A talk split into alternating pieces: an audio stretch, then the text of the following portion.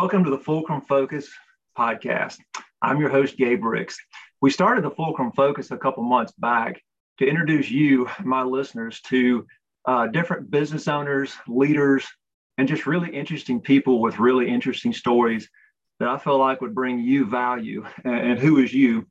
As I take a look at the different people that follow us, I see things like executive director, business strategist, project manager, human resources, shepherds. I'm just kidding. Shepherds don't follow us. Uh, today, I'm very honored to have an extremely good friend of mine on our on our podcast, Nathan Trevett. Uh, Nathan, how are you doing? And are you ready for this?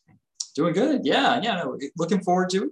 This will be my, my first time on podcast. So, yeah. All right. Well, I don't have a lot more than you, so we'll we'll get through it, man. We'll be good. Uh, Nathan is the president uh, of a company called Trevett, Trevetts, which oddly enough, his last name is Trevett. Um, I am not going to tell you what Nathan does. I'm going to let him explain that.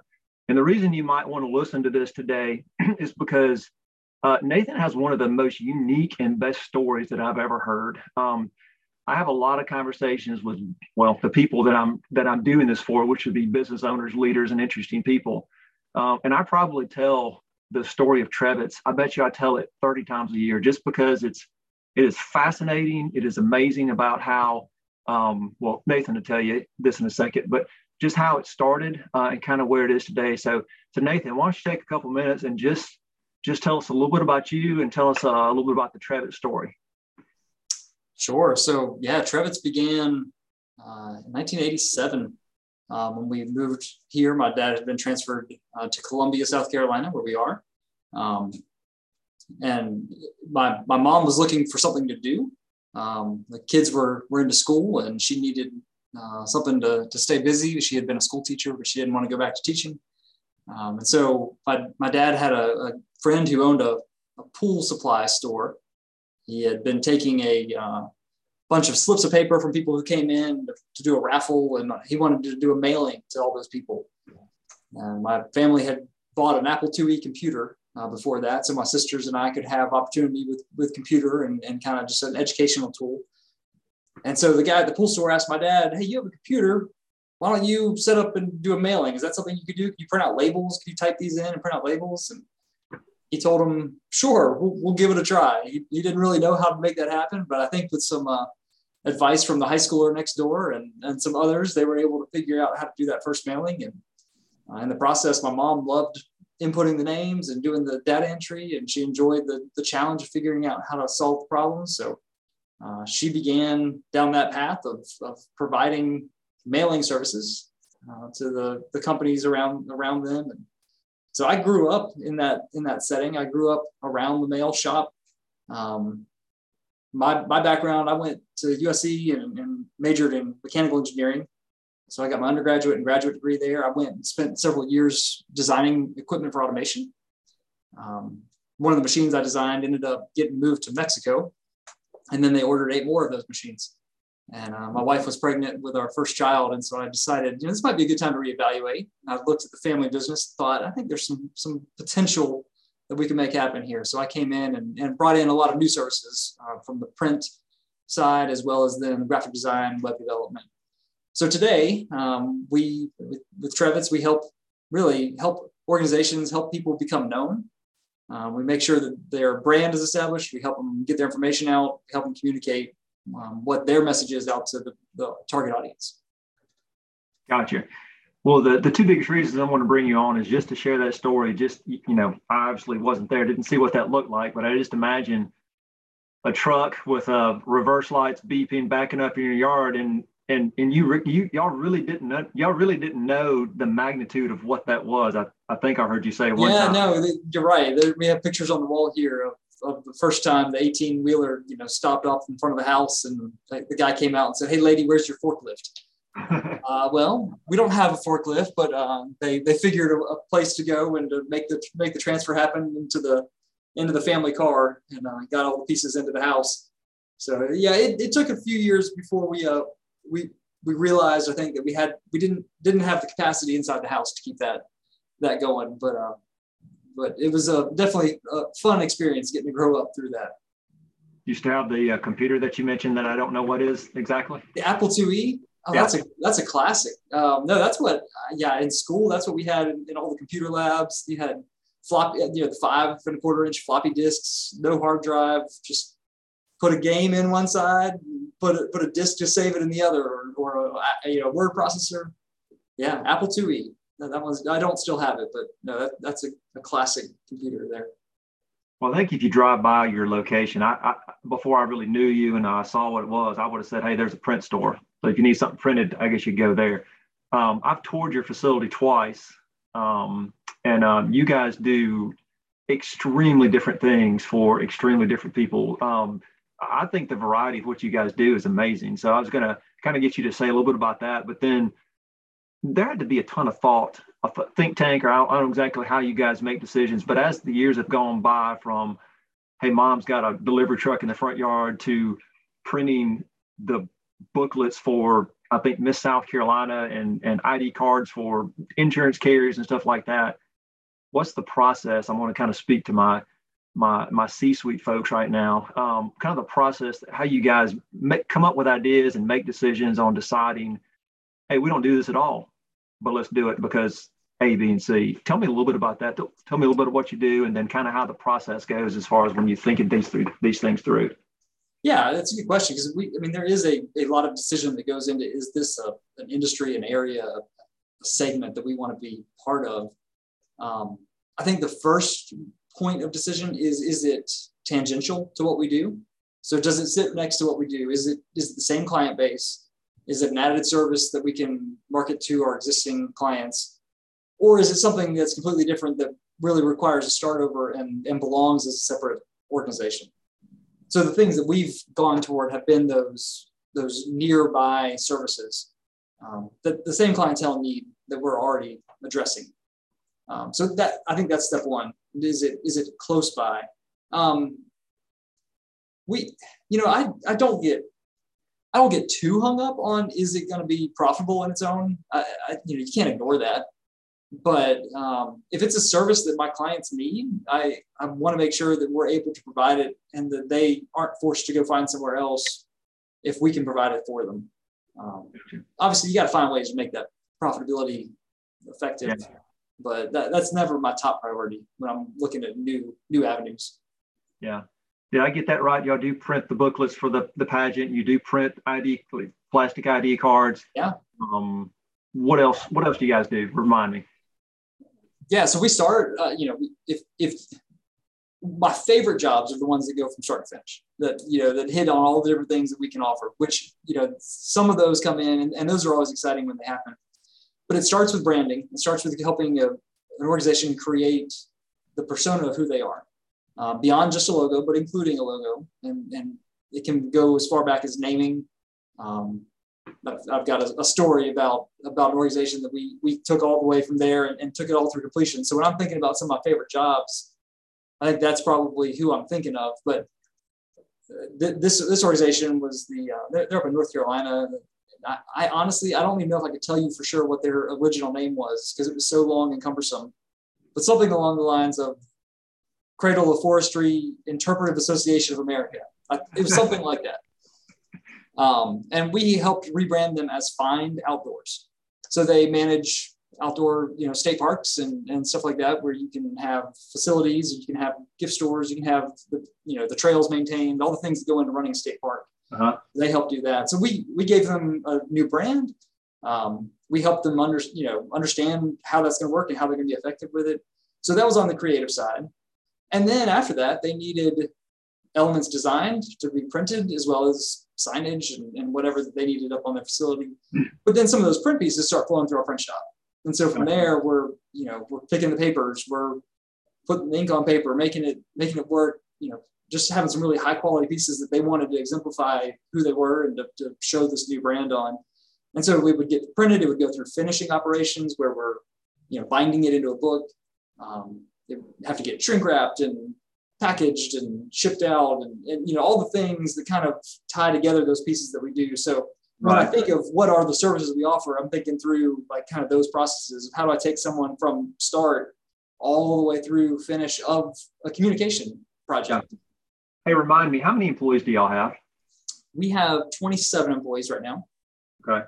So one of the things that I personally enjoy doing and, and, and what I do is, and I'm extremely interested and I'm always looking to learn more, um, is just workplace culture. Um, it, it's just amazing the difference in a in a staff and, and teammates when when there's just a really good culture out there. I know I know several of your employees personally, um, and they're you know they're they range age ranges from 20s to 40s and almost 50s maybe. Um, and, and I and I just sense and, and see pieces and flashes of a really good culture, uh, an environment where the employee actually thrives. They uh, they're very clear on what's expected, um, what their job is, um, and all other aspects that go into culture. Tell me about your culture. Tell me what drives your culture. Um, tell me a little bit about that. Yeah, I would say the the culture is definitely one um, one of team, one of family. Uh, we are a family run business, but we also treat each other. You have to be careful because some families don't treat each other well. But in the terms of what I think a family should be, I, we try to treat each other like that um, at work. Try to treat, treat each other like we're teammates working toward a common goal, um, whether it was a sports team or something like that. That that we, we really do have an objective that we're trying to, to achieve. And, and what that objective is is to create compelling communication for our clients. Like that's the the end goal is to make sure that everything that we touch is accomplishing exactly what the client wanted it to, or, or going above expectations. What was your uh, what was your theme word you used a while ago, or words? Um, we try to create compelling communication. Is that the one? No, it wasn't communicate. I forgot what it was. You when you're talking when you're talking through how you're going to solve a problem or how you're going to do something. Um, you know, theme. I cannot remember what it was, but um, it sounded like it was tied to your values. Um, I just can't remember what the word was. Your mom and dad are still involved, correct? They are. Yep, they're they're here every day. They they contribute to the, the pieces that they they want to, and they're they're at the point where they get to choose a little bit more of what what pieces they might want to be involved in. Yeah. So that, that's good. But they get to see family. They get you know the, the people that they've been working with here for the last twenty plus years. I mean, our our family. Yeah. They enjoy coming in and spending time with them you uh, mentioned that you do not have a unique pro- or you do not have a problem. Well, not as much of a problem as as other folks that I see for sure. But um, when it comes to hiring and choosing the talent that you're trying to bring in, um, it sounds like based on your culture, you don't you don't have that happen a lot. It sounds like your retention is pretty doggone good, and it sounds like it's a, a direct result of the culture that you guys build, the, the family type culture. Yeah. So I mean, you know, you people need need to have something that they're they're rallying behind and that they're they're moving toward. Um, so we are always trying to improve. We're always trying to to make progress. But um, but yeah, the culture definitely works toward retention. Um, we make sure that if the company is successful, that employees are going to be rewarded for that. So we have profit sharing that's in place, and that's not intended as a retention plan. That's intended to be what you should do. If if yeah. you know, if money's being made, let's share the money with people that are being that, that are the integral parts of making that happen. That, that's yeah, that's our mentality. Yeah, it, um, I spoke with somebody else and saw another podcast the other day where it's theirs is even further where um, it, it's a it's a employee owned company and it's not a huge company. It's probably less than 100 employees, but just allowing the employee to um, you're not muzzling the ox you know, if you guys are making, if you guys are doing well in a quarter or a year, you're able to pass that along and, and say a special, hey, this is why, you know, this is because of your effort, and you're able to pass that along to the employees. And I think that's a great, that's a great retention tool in itself. Um, as far as decision making, I'm always enamored that that you guys have moved from. You guys have done several types of services what's your decision process like that? Do you, do you make all the decisions, or do you have an executive team or team leaders that um, y'all make those decisions together? Kind of tell me the process for uh, decision making. Yeah, so there's there's three owners um, here who who obviously we we mull over the, the big decisions and, and work through that. But I have key team members in, in every area who I'm going to get feedback from before making any any kind of decision um, for where we're going you know what I don't ever want to do is is presume that I have all the answers and that I'm the one with with all the knowledge and just being you know to go make unilateral decisions. I, I want to make sure that I'm receptive to uh, other points of view and, and the, the, people who see other sides that, that I'm not seeing. Um, we, we emphasize that from we, we do peer reviews for for you know as far as getting teams to evaluate each other um, because they know more of what's going on with with their coworkers than I do. But when, but when it gets into making big decisions, we're always going to be running that by everybody. We we really we really do view it as a team where we're interested in what everybody thinks and and there isn't a a dismissed opinion. Um, it's, it's all going to be valued and, and respected. When you look at uh, your organization and whether it's a job or you just take a, a, a, big step back, what's the one thing if you look at uh, that just makes you proud? What would that be? As you look at your your people, your your business, uh, what, what's if you can name one just one thing that just makes you proud? Uh, you, knowing that you are the president, you're over, you're you're the guy in charge uh, what's the one thing that would that you would say that that makes me the most proud?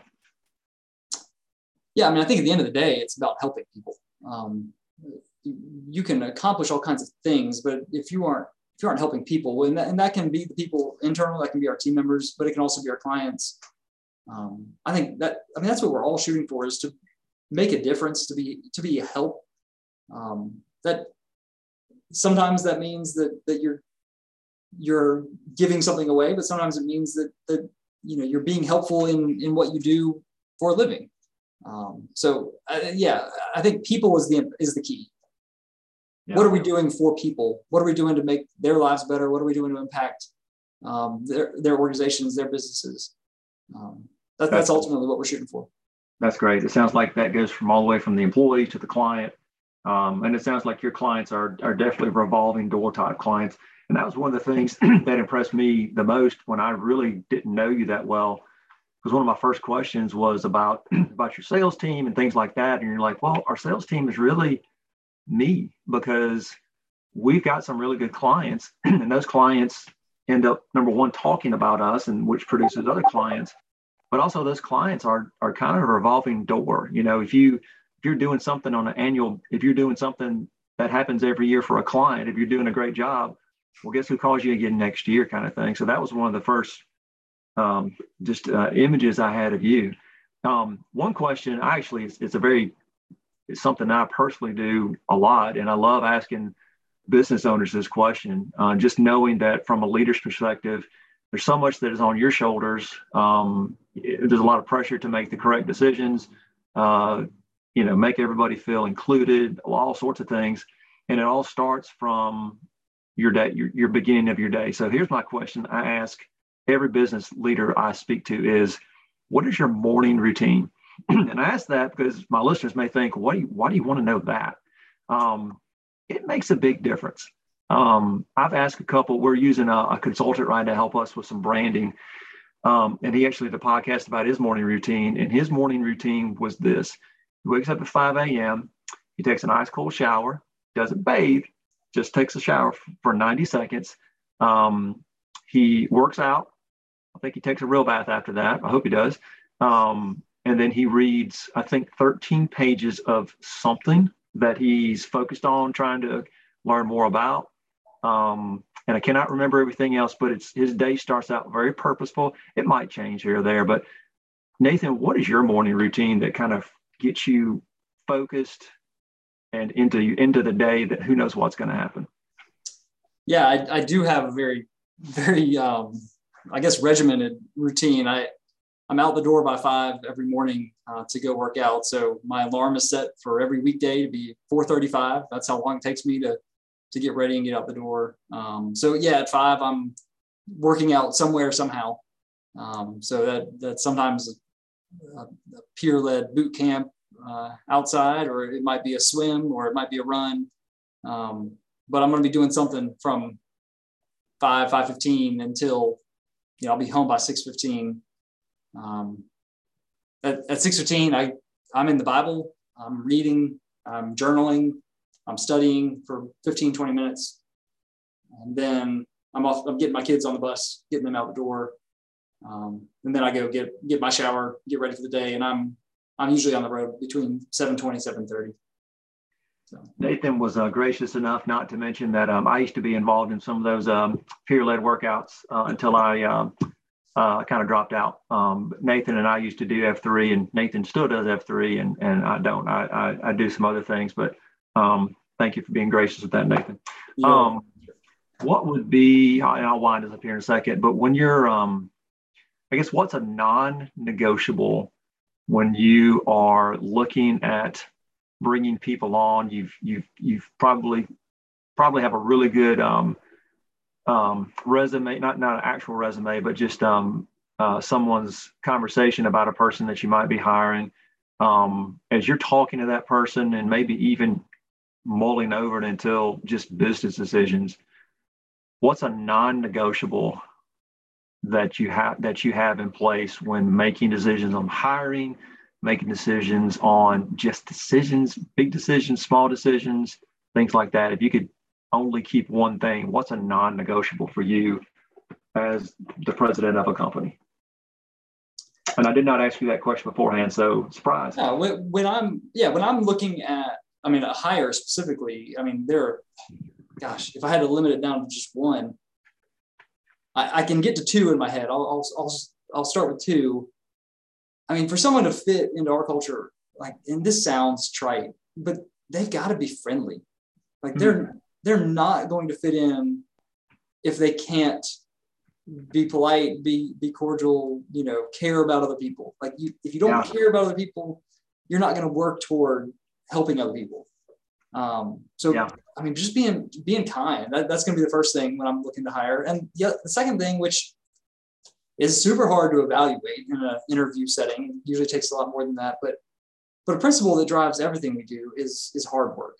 Like mm. I whether it's boot camps at you know five in the morning or whatever, like I value being surrounded by people who want to work hard, not just get by with the minimum, not just skirt by on on you know something they did the day before, but like they're driven by the challenges that come before them and, and they want to work until the job's done and want to make sure that they've done it to the best they can.